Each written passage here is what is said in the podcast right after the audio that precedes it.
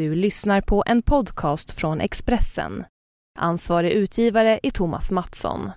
Fler poddar hittar du på expressen.se podcast och på iTunes.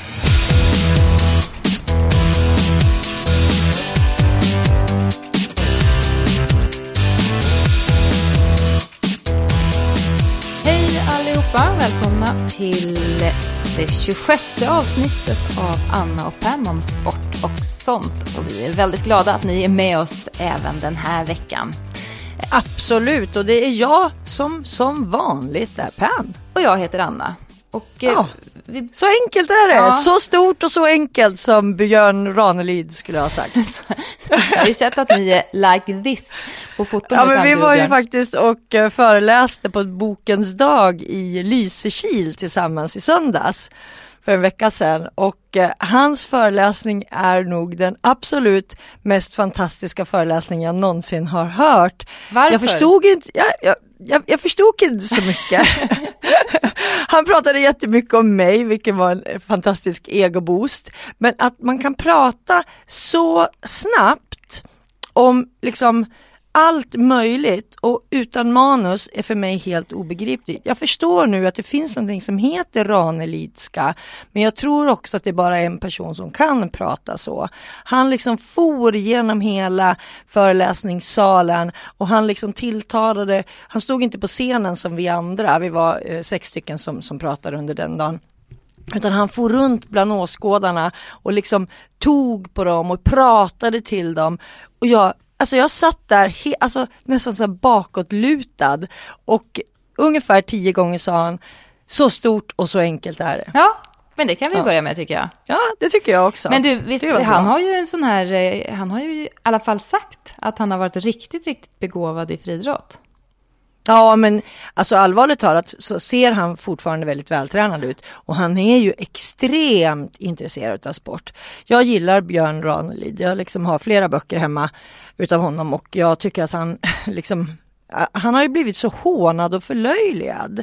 Jag tycker det är konstigt därför att jag tycker i alla fall att människor som sticker ut är fantastiska att se och lyssna på. Och han är ju aldrig liksom elak eller dum mot någon. Utan han pratar liksom om kärlek och människors gemenskap och liksom han är otroligt eh, intelligent och, och eh, pratar om geme, alltså, att, fred och förebilder på ett bra sätt och ändå så liksom hackar folk på honom. Nej, jag säger bara så stort och så enkelt är det Jag gick Björn. faktiskt in nu medan du pratade på Google och, och sökte på, Ron, eh, på Björn Ranelid och Ja. idrott. Och där har vi ett litet citat.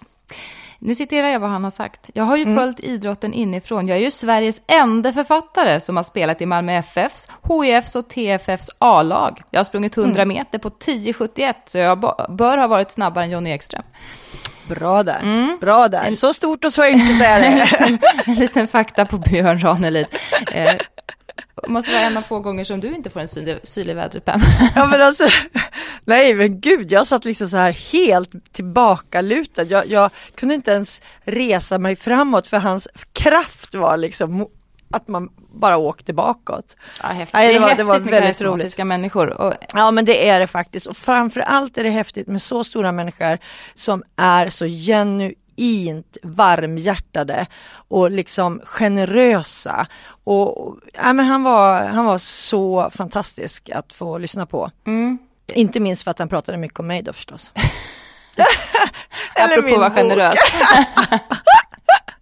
Tänker mycket Så på andra. nu är jag ja. liksom generös tillbaka kan man säga. ja, nu är det så här tråkigt att vi sitter på varsitt håll idag och poddar.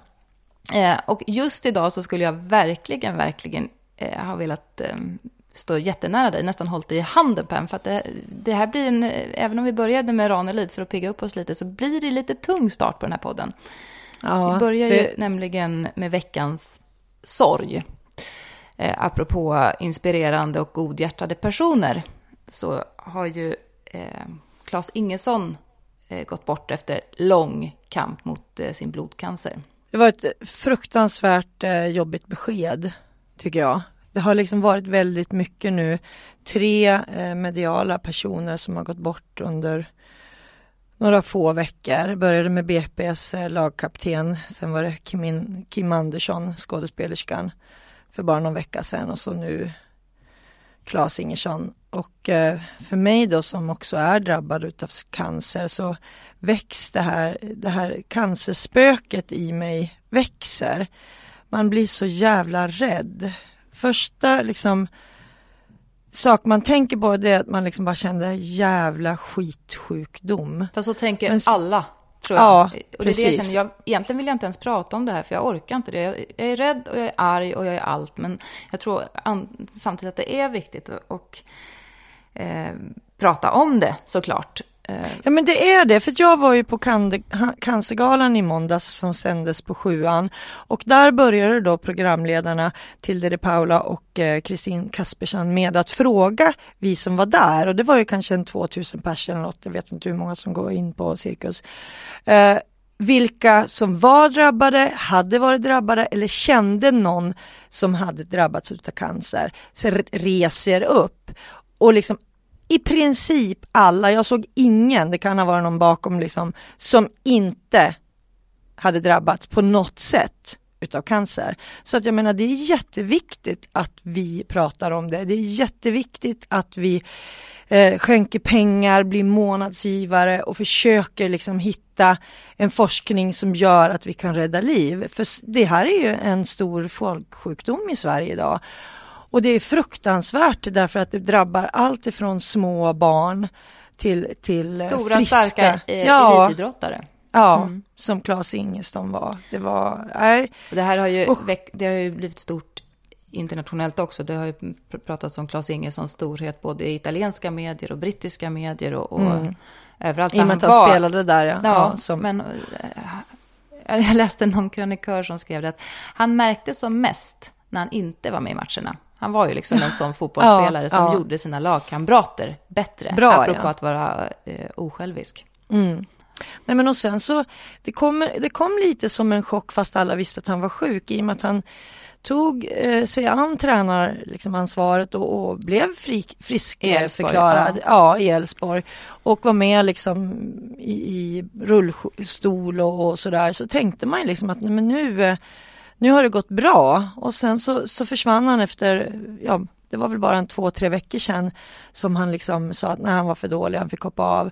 Och sen så är han bara borta. Det, det är liksom det är det som är så jävligt med den här sjukdomen, cancer, att man kan tro att man är frisk och sen så kommer det tillbaka och då går det ofta väldigt fort. Mm. Det var, alltså, när jag hade release på min bok så kom det en, eh, fram en man från Borås och som kände Klas och eh, som ville ha min bok signerad just till Klas. Och jag blev så glad liksom för jag kände så här, ja men vad kul för jag vet att, att jag har hört från andra att han liksom visste om min kamp också. Så jag skrev den till honom och också i tron om att det var bra nu, att han var frisk.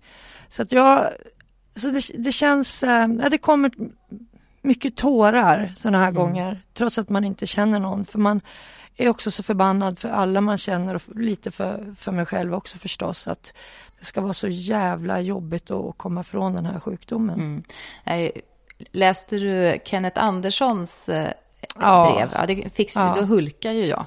Ja. Jag tänker inte ja. läsa upp det här för då kommer jag hulka. Men ni kan söka på det. Eh, Kenneth Andersson skrev väldigt, väldigt fint om Claes Ingesson. Ja, de var ju som ler och långhalm kan man säga. På, I flera olika klubbar och hjälpte varann eh, med att liksom få den ena och den andra till, till rätta. Eh, och även i landslaget då. Men man förstår någonstans också vad VM 1994 har betytt även för kamratskap och sammansvetsning. Mm, för flera mm. stycken i det här 94-gänget är ju bästisar än idag. Mm, mm. Och fler... Men jag tror att det blir så när man är med på någonting sånt här. Och jag menar, ett fotbolls-VM när man går långt är ju väldigt långt. Mm. För det första så har man kämpat tillsammans för att under flera år för att komma dit. Och sen så får man den här boosten tillsammans eh, under mästerskapet som liksom varade faktiskt i fyra veckor med tanke på att de spelade en bronsmatch. Och, och sen den här hyllningen efteråt. Mm. Så jag förstår det att det är ingen av oss som står utanför som någonsin kommer att förstå hur det var de här åren och de här månaden eh, och efteråt med alla de här hyllningarna, för det har ju liksom inte varit något liknande som jag har varit med om i alla fall. Nej, de har ju varit med om någonting väldigt unikt tillsammans ja. som har svetsat samman dem. Och Claes Ingesson bjöd ju också hem bland annat Thomas Brolin sista veckan innan han, mm. innan han gick bort. Eh, inte för att ta avsked, för det förstod jag att han var väldigt noga med att han, mm. eh, han ville inte säga det högt ändå. Han skulle fortsätta kämpa, för han var ju verkligen en, en kämpe. Ja, och när vi pratar om det så skulle jag vilja säga att Secure som är vår sponsor, eh, den mobila plånboken, där kan man ge mobilgåvor utan att det dras några avgifter från organisationerna eller dig som givare. Och det gör man i den här Secure-appen och där kan man lägga till exempel till Barncancerfonden, Hjärnfonden, Plan, BRIS, Stockholms Stadsmission och Amnesty bland andra. Och eh, framför allt kan man också, tycker jag, bli månadsgivare hos Cancerfonden och, så att vi alla tillsammans kan försöka bekämpa den här sjukdomen. Mm.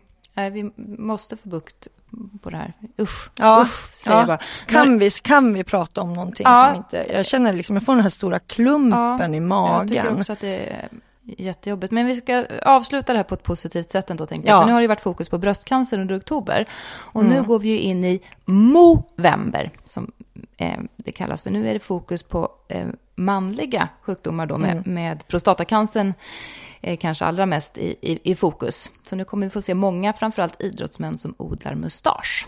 Och det är också ett sätt att få upp eh, uppmärksamheten och ja.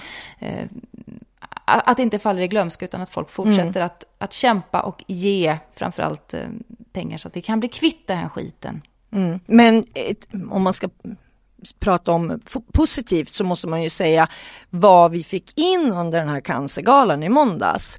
Det var ju alltså 88 miljoner drygt Mm. som kom in till Cancerfonden genom donationer och, och alla de här månadsgivarna. Det är, det är nytt rekord, det är helt makalöst. Men jag, sen får man säga vad man vill om, om svenskar, att vi är inbundna och, och deprimerade av oss. Men eh, faktum är så är vi är ett väldigt solidariskt och givmilt folk när det kommer till skott. Och tack Claes Ingesson. Tack för också. allt. Och nu veckans civilkurage. Jag läste en intervju med eh, gamle eh, landslagsspelaren Fredrik Ljungberg i Expressen. Numera så är mm. han i Indien och eh, ska hjälpa till att lansera nya fotbollsligan där. Fast han är skadad nu, han blev ju skadad igen. Ja, men han Stackarn. hjälper till att lansera fotbollsligan ja, ändå. Eh, mm. Men han pratade ut då om eh, någonting som har legat och gnagt i honom väldigt, väldigt länge. För ofta när han ska summera sin karriär så ångrar han så ofantligt mycket att han inte sa ifrån när hans lagkamrat Anders Svensson blev utbuad av publiken under VM 2006. Det stod ju då mellan eh, Anders Svensson och Kim Källström. Mm. Och så mm. var det väldigt många eh, som tyckte att Källström skulle få spela. Och det stod ju väldigt ja. mycket, ja precis, om det här mm. i media också. Och det fick då till följd att Anders Svensson blev utbuad. Och det tycker jag, alltså för det första tycker ja, jag inte att man gör så av, som publik. Nej, man buar nej, inte. Bua tycker nej. jag är, man får gärna hurra när någon gör något bra. Men att, mm. att bua, det stärker ju ingen i alla fall. Nej, verkligen inte. Och vi ska komma ihåg att de som buar, buade, det var ju svenskar. Ja, ja, visst. Liksom inte, ja, jag kommer också ihåg det. Det var så jävla dåligt. Liksom. Nej, superdåligt. Men då ja.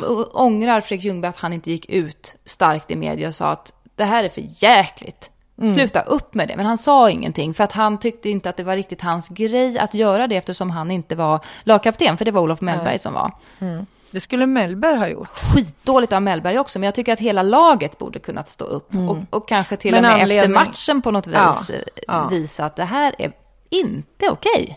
Nej men precis, men jag kommer inte ihåg, gjorde Mellberg ingenting heller?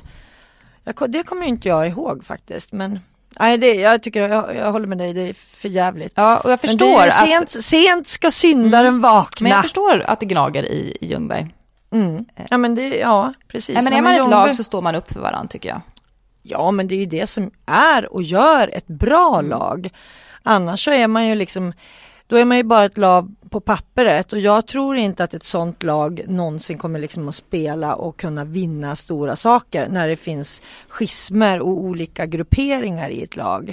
För att, att vara e- en teamspelare, det är som att vara som Claes Ingesson. Det vill säga att man liksom drar sig bakåt för att själv göra sina eh, lagkamrater bra. Man gör helt enkelt det man är bäst på i ett lag, vare sig det är att ta rubrikerna och göra målen eller att se till att man gör grovjobbet. Det ju- det är ett lag. Det sa ju Tommy Svensson eh, också nu efter Ingessons död, att Claes Ingesson var på något vis eh, det som kännetecknade det här VM 94-laget. Just det Ja, här men med precis. att man stod upp för varandra, man jobbade för varandra, man Mm. var där för varandra. Nej men det är liksom som när man är ute och flyger, om ni kommer ihåg den här filmen med Tom Cruise, Top Gun. Man är wingman. Man måste ha liksom, i ett fotbollslag till exempel, så måste man ha alla som en slags wingman. Att om jag sticker fram så måste jag ha någon som täcker där bak. Om jag gör någonting som jag kanske inte eh, ska göra så att det blir tomt bakom mig, ja men då måste jag ha någon som jag litar på som, som kommer där bakom och, och räddar upp situationen och inte bara liksom safear upp sig själv. Så att eh, nej, och jag har ju alltid spelat i lag. Jag är ju eh, en lagspelare. Jag var ingen individualist på det sättet. Jag prövade liksom lite friidrott och jag prövade att simma. Men jag tyckte alltid det var roligast när man var många och kämpade tillsammans. Och där är det ju så här, i ett lag så är det ju även den som är sämst extremt viktig. Det är man ju inte som individuell utan då kommer man ju liksom inte ens med. Men i laget så kunde man liksom ha en dag, dålig dag och veta att man fick hjälp av de andra om det är ett bra lag och bra lagkamrater. Och så kunde man själv också ta olika uppgifter. Så jag gillade det där med lagkänsla. Mm, men vi kan ju i alla fall enas om att, att bua, det är så otroligt icke-kreativt. Ja, precis. Bua Verkligen. inte. Var tysta. Inte, ja. Som mina barn säger, har du inget bra att säga så kan du vara tyst. Jag bru- brukar du säga det till dig? Ja. Ah, Okej, och vem har lärt dem det undrar jag? Är det din man eller är det du själv? Eller säger du det? Kan väl vara så att jag har sagt det också.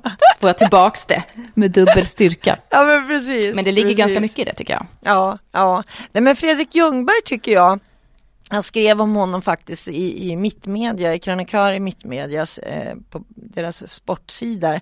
Han kom ju till eh, Indien för att han skulle, precis som du sa, promota eh, fotbollen i Indien. Eh, men han har haft sån jävla otur alltså. Han, eh, liksom, han har ju blivit skadad hela tiden. Eller så får ska han migrän av vin och ost. Ja, Bara en sån sak är väl otur. Ja men precis och nu, så, och nu säger man ju att det kan ju vara så att eh, karriären är över. För i helgen så skulle han äntligen då kunna spela liksom första 45. Skulle be, spela från start och så skadar han sig liksom efter vad det nu var, jag kommer inte ihåg hur många minuter. Och det sägs att karriären är ju över och han är ju ändå 37 Jag tänkte år. säga det är ganska rimligt ändå. Ja, och ibland så känner jag lite så här att eh, ja, det är jättebra att åka runt och, och liksom i de här eh, mindre utvecklande fotbollsländerna och, och liksom göra reklam och, och sådär så att det ska bli bättre på alla sätt och vis. Men man kanske inte ska spela själv tänker jag. För, för, för, för det första så tror jag inte alls att han är lika vältränad som han har varit. Och det vet ju alla som idrottare eller tränare överhuvudtaget att jag menar, ju äldre du blir desto lättare är det ju att du skadar dig om du inte har tränat tillräckligt bra innan. Så jag vill också komma ihåg Ljungberg som en fantastisk fotbollsspelare. Inte som någon som liksom kuskar runt, han har varit i Japan och nu var det Indien. Alltså, jag vet inte. Fast- Sluta nu Ljungberg säger jag bara. Fast, eh, ja, men vi har ju pratat om det förut också, att det är ju lite svårt när man har en identitet och ett intresse som också råkar vara ens yrke. Att men herregud, sluta, han har men han ändå- kanske skulle liksom ändra fokus. Och, och, Ja, han kan liksom stå vid sidan om eller bli tränare eller liksom promota sporten på ett helt annat sätt. Men liksom, nej men jag vill inte se honom bli utburen på bår. Nej, va, va, å ena sidan så är, är, ligger ju någonting i det att man ska sluta på topp om man vill bli ihågkommen som den här stora stjärnan som man en gång var. Men samtidigt, det kanske inte är det viktigaste för alla. En del kanske tycker att det är så vansinnigt roligt att fortfarande få vara med. Att det kanske är värt ja, men... att bli lite skadad ibland. Absolut, och jag tycker Nej, nu faktiskt... känner jag. jag... Fortsätt Ljungberg, fortsätt! Nej, men jag tycker faktiskt inte att man ska sluta på, på topp. Därför att man vet ju inte när toppen är. Hur fan ska man kunna veta att man inte kan bli bättre? Så det tycker jag verkligen, där, där Fast det liksom tror jag i och för sig att man kan känna. Nej, Om man vet nej, att man var skadefri fyra år på raken, tränat det mesta man bara någonsin kan och sen presterar man och man, huvudet är på topp, kroppen är på topp och så känner man att, att den här tiden kommer jag inte kunna lägga ner. Det är inte troligt att tro att jag ska vara skadefri och frisk lika lång period till. Ja, men då har du ju tagit ut det dåliga i förskott. Ja, det är inte troligt att jag kommer vara skadefri. Vad är det som säger att du inte ska vara skadefri? Du tar ut det dåliga i förskott, ja, jag tar bara ut bra Nej, men jag saker tänker bara vad som är, i förskott. Jag tänker vad som är rimligt, jag är inte negativ eller positiv, jag är, jag är realist. Nej, ja, men det, det, tycker inte jag. Men realist, det är inte idrottsmässigt. Där, är man, där ska man leva på hoppet. Och då tycker jag att det kan alltid bli bättre. Mm, men om man känner att man bättre. har gett så mycket och presterat ja. precis det, ja, man är så himla nöjd. Och då kan det ju också vara svårt, för motivationen är ju så stor, även om kroppen hänger med. Motiv så är motivationen, motivationen är en annan så sak. Stor. Och då menar jag att då kan man ju känna ja. att jag slutar på topp, för att jag kommer ja. aldrig kunna motivera mig på detta sätt. Ja, ja men då, då pratar vi om någonting helt annat. Mm. Då är det motivation, motivationen som tryter och det kan man ju inte göra någonting åt, som för Carolina Klüft till exempel. Men att sluta på topp sådär och känna att ja men nu, för att jag inte vill bli sämre, det tycker jag, nej, det, det, tror jag är svårt att göra och jag tycker att det är bra att folk liksom känner att men, så här, det är så jävla roligt så jag kör. Och det kan jag, men kolla liksom, vem trodde att Zlatan skulle vara på topp så här otroligt mm. länge? Han har ju varit bra så jävla länge om man tänker så här är hans bästa säsong Hallå. någonsin. Nej, det är det inte, för den kommer nästa år. Och den kom nästa år igen. Och nu, hur många guldbollar är han uppe i? Sex? Sju? Det är liksom, han blir bara bättre och bättre och bättre. Nej, skit i att sluta på topp. För vi vet aldrig när toppen är. Jag tycker man ska köra så länge man tycker det är roligt och så länge man har motivationen. Och nu veckans... Vad tror du om det här? Eh, det är så att Slottssprinten, det är ett årligt sprintlopp som avslutar världscupen i längdskidåkning och som man kör runt i Gamla stan i Stockholm. Eh, och det här har ju blivit en tradition. Men nu kommer ju även den alpina världskuppen till Stockholm, till Sveriges huvudstad.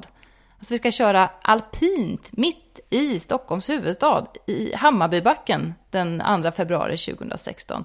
Jag tycker det är helt fantastiskt roligt. Tycker du det? Ja, det tycker jag. Jag tycker liksom att, att kunna ha en världscuptävling i alpint i en stor stad, det är unikt. Ja, fast samtidigt, det är ju världens pyttebacke. Ja, men det ska ju bara vara... Publiken ja, hinner ju knappt ta sig dit förrän de har kört klart. hej, hej! ja, men nu ska... Gud vad du är negativ idag, darling. Tycker du Nej, det? Men, det här är ju också parallellslalom ja. som vi ska prata om. Hej, hej, Ja. Mm. Och dessutom så, så brukar ju de backarna inte vara lika långa. Eh, och jag tror också att det är en bra promotion, alltså reklam för sporten att, liksom, att den kan köras mitt i en storstad. Det blir, det förstår jag också, mer ett jippo. Mm. Faktiskt, så är det ju. Men det behövs ju sådana roliga jippon. Det är som man drar in traktorer och sånt där skit i Globen till exempel och kör.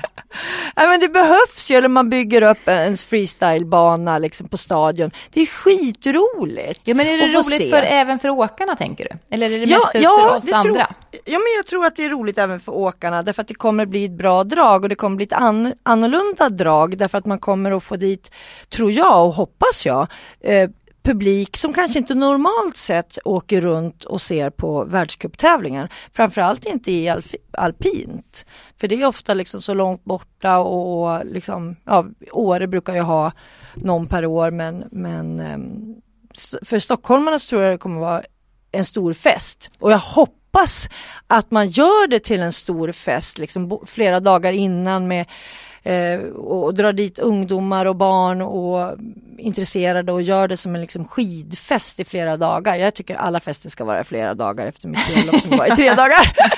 Det är, liksom, det, det, är, det är för dåligt att bara fira en dag, man ska fira flera dagar. Jag ska säga att eh, det har ju tidigare arrangerats också i stora städer som Moskva och München. Och nu mm. Stockholm. Ja, mm. härligt. Men det, härligt. Jag, jag, måste bara, eh, det här med Sto Stock, Stockholmsbor som åker slalom. Vet mm. att det, det finns ju ett speciellt uttryck, Stockholmsåkning. Har du hört talas om det? Nej, jag, Nej, men jag, kommer ju inte från Stockholm egentligen, så det Nej. kom därför.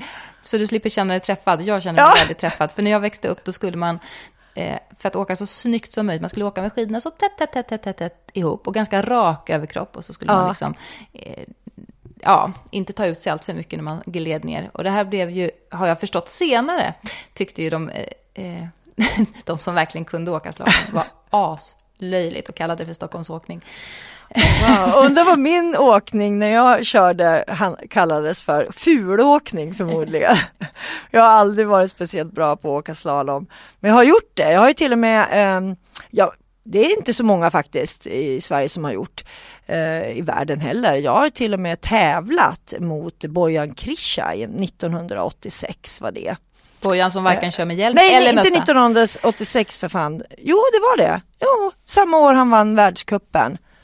Tror jag. Mm, när han slåss, eh, slogs mot Stenmark mm. och Bojan vann. Alltid med det blonderade håret vajandes. Ja, och så hade han det här pannbandet ja. liksom som var hans kännetecken. Och då kom han till Järvsö för att promota liksom Järvsö uppe i Hälsingland, det är också en liten backe. Och där så var jag inbjuden som enda journalist och så skulle vi tävla tillsammans. Eh, och det var liksom en, en, väldigt kort backe, förmodligen ungefär som Hammarbybacken. Och jag, eh, alltså jag kämpade. Alltså jag har nog aldrig, det var första gången jag åkte mellan portarna också. För jag har liksom bara kört som, som de flesta andra, man har inte tävlat. Så det här var liksom med portar. Och jag kände verkligen att det här går bra. Vi säger att det var kanske ja, 400 meter långt. Liksom. Det här går bra. Jag missade inte en enda port, jag åkte inte ur och jag var 27 sekunder efter. Ja. Men du gjorde det. Men jag gjorde det. Mm, så du kom tvåa. Jag kom tvåa av två. Han kom näst sist. ja, men jag tycker det är häftigt. Slalom är jätteroligt. Ja. Och jag älskar Nej, men det är ungefär som slottssprinten också är. Det är ju också en slags promotion för längdskidåkningen, att man tar in det i en stad där man når en annan typ av publik. Den blir liksom mera modern, lite mera hipp. Kanske, alltså du har ju inte, i Stockholm har du inte heller några jättestora eh, backar, men det kan man ju bygga upp. Eh, och, Fast där kan jag ändå tänka mig att det är ju, alltså Stockholm är ju en av världens vackraste huvudstäder, ja. helt eh, objektivt. Ja, nej, men det och tycker det är klart att det måste ju alla objektivt. tycka att det är häftigt. Ja. I Gamla stan som är så himla... Ja, men man ser ju också att det kommer otroligt mycket folk och folk mm. tycker att det är roligt. Jag tror att även åkarna liksom, det blir som ett slags avbrott. Jag menar, har du varit ute på de här eh, skidorterna, framförallt i längd tänker jag nu. Det är inte så här hejsan hoppsan alla gånger. Nej, men så det är helt, där är jag med. Men jag är fortfarande lite osäker, för det blir ju inte riktigt samma sak med Hammarbybacken som att köra sprint i Gamla stan. Nej, inte så, men, nej, men jag tycker ändå så här heja, heja, heja och det ska bli jättekul. De pratar ju om att det ska vara någon så här speciell, att man ska ta ut det här parallellslalomen och göra det som en egen typ av världskupp. För att det är ju ganska häftigt tycker jag i alla fall att se två åkare åka mot varandra. Mm, ja, en annan typ av, av liksom åkning. Mera spänning för det har man inte ögat. Liksom. Annars sitter man bara och tittar på klockan och så ja. ser man inte det. Och nu gick det fort, nej det gjorde det ja, inte alls. Äh. Nu har hon tappat, varför det? Ja. ja. Nej, men jag, jag, man mot man är ju, eller kvinna mot kvinna, det, är ju, det tycker jag är häftigt. Ja, jag tycker också det och då spelar det inte så jättestor roll att det är en jättelång bana eller en kort bana som Hammarbacken. Det är liksom spänningen och momentet i sig som är, som är attraherande tycker jag. Ja, men då säger du wow till detta. Nu har vi kommit ja. över till ett riktigt stort wow, som jag också tycker är ett jättewow, nämligen veckans wow. Och det är Annie Sel som står för det, för nu är det nämligen klart att svenskan kommer att ställa upp i världens hårdaste motortävling, Dakarrallyt, för sjunde gången. Och Imponerande. Ja, går i vägen så blir hon ju historisk. Eh, för då blir hon den första svenska kvinnliga föraren att köra Dakarrallyt. Och dessutom så blir hon den första svensk överhuvudtaget att ha ställt upp i Dakarrallyt med både motorcykel och med bil. För det var ju som mc-förare som hon eh, inledde sin karriär. Mm, mm. Och då vann hon ju till och med damklassen 2010. Ja, jag är totalt imponerad. Jag skulle aldrig ge på eh, någonting sånt. Det där låter som den, den, liksom, den ultimata utmaningen. Ja, fast det är det ju. det, är ju det är ju ett årligt terrängrally för bilar, lastbilar, mm. motorcyklar och fyrhjulingar. Och det här startade... Och det är helt livsfarligt. Ja, det är flera det är som dör varje år ska man ja. säga. Det startade 1978 och från början så gick det då var en sträcka från Paris till Dakar. Och den här sträckan har ju varierat genom åren och sedan 2009 så är tävlingen flyttad till Sydamerika, men det heter fortfarande Dakarrallyt. Mm. Och från början så var det väl en tävling för självmordsbenägna, eller? Nej, men... Ja, men det är liksom, alltså, man tänker så här, åh, vad, det är häftigt ändå. Alltså det är så mycket faror och fällor under det här loppet. Ja, men det är ju inga vägar. Det går ju Nej, inte. Det är det, alltså- sanddyner och jag vet inte. Ja, men liksom har man inte, man tänker så här. I ja, två veckor håller de på bara ja. Ja. ja. Och det är liksom, det är helt galet och jag menar, nu kan man ju följa eh, och gör ju det också med, med helikoptrar och överallt med GPSer och se var folk finns. Och, men när det började det fanns ju liksom inga GPSer. Så att det var ju liksom en annan eh, fara i det också. Ja, ja. Och det, var ju, det, det är liksom inte riktigt utstakade vägar och det är pirater och det är man ska vara lite orienterare och... helt enkelt för att ja, vara skicklig ja. på det här. Ja. Eh, Nej, men det är coolt av Anisel att... Ja, ja, ja. Och hon har ju verkligen inte avskräckts då uppenbarligen. hon kör Nej, tydligen inte. Hon har gjort det sju gånger. snart, i alla fall. Ja, snart. Mm. Ja. Eh, Nej, har hon, inte, hon har inte kommit i mål alla sju gångerna. Eh, I fjol så var hon med som kartläsare. Mm. Och då blev det nog motorhaveri. Men i, eh, eller fjol, i år blir det då, 2014. Eh, men i början av 2015 då ställer hon alltså upp själv. Så heja, heja, heja. Mm. Mm. Eh, ja, det tycker jag också. Jag tänker vi avslutar det här med veckans visdom. Apropå mm. Annie Sel och hennes mod. Mod är inte alltid högröstat. Ibland är modet en stilla röst som vid slutet av dagen fiskar Jag försöker igen imorgon. Det var fint. Visst var kommer det? det för, kommer det från dig eller vem kommer det ifrån? Nej, jag har hittat det någonstans. Jag samlar på mig sådana visdomsord. Ja, jag tycker det var När jag har sådana dagar sagt. som du säger, när jag är negativ. Ja. Det tycker jag du ska fortsätta med för då kanske du blir lite mer positiv nästa vecka. Har det varit så illa? Nej, det har du inte Anna. Det har du inte. Vi har varit liksom, lite oense idag, men jag tycker inte det gör någonting. Fast det är väl det, jag har varit oense med mig själv idag också. Ja, för jag ja. vet inte riktigt, eh, jag är väldigt ambivalent i så mycket, jag vet inte vad jag tycker. Det beror på när på dagen du frågar mig, så kan jag tycka, ja. ja men det är ju hur coolt som helst med Hammarby, världscup i Hammarbybacken. Men gud så bra! Fredrik Ljungberg, det är klart att han ska spela, ofta... han ska spela och spela. Nej men gud, han måste men... lägga av, han är för gammal. Men Den är du en sån person som, som ofta ändrar dig liksom? Eller går du på första instinkt? Nej, men nej. Jag kan absolut ändra mig. Jag älskar att ändra mig, kommer på. Ja, men det gör jag faktiskt. Jag tycker det är jättehäftigt att sitta och diskutera med någon som kan få mig att ändra mig. Ja, men det tycker jag också. Jag gillar liksom diskussioner. Fast jag är ofta så här att jag tänker till några sekunder och sen bestämmer jag mig relativt fort. Och det ska vara mycket till innan jag ändrar mig. Men, då måste, men, men jag ändrar mig också alltid för riktigt bra argument. Mm. Men därför tycker... är det, en, det är uppfriskande att prata med människor som har bra argument utan att bli arga. För vissa som man diskuterar med, de blir så förbannade, de kan liksom inte se min grej heller. Att I en diskussion så är det ju ge och ta. Ja. Att man liksom verkligen lyssnar och tänker till innan man skriker det är jag som har rätt. Men jag vet inte om det har med, med Säg inte klok. åldern bara. Jo, jag tror att jag är klokare med åren. Nej, men faktiskt, egentligen så skulle jag ju vara, om man ser det som en klokhet, att veta vad man tycker om saker och ting. Men jag blir mer och mer ambivalent för varje år som går. Mm. Ja, men jo, så tycker jag. Å ena, å ena sidan. sidan. Men å andra sidan ja. så tycker jag ju också så här. Ja, jag har inte nått den åldern än, Nej, jag... Men du, jag tycker att vi eh, tackar Secure, vår sponsor, den, tack, mobila, Ja, den mobila plånboken. La, ladda ner appen nu så att ni kan skänka pengar till olika hjälporganisationer utan mellanhänder. Och så hörs vi nästa vecka. Tack för att ni har lyssnat Har du på mustasch då? Nästa vecka? Ja, men jag kan odla. Nej, jag kan inte odla. Jag kan sätta på mig en så kan vi lägga ut det. Såklart. Det blir jättebra. Ja, det här är Pam. Hej, hej. Hej, hej!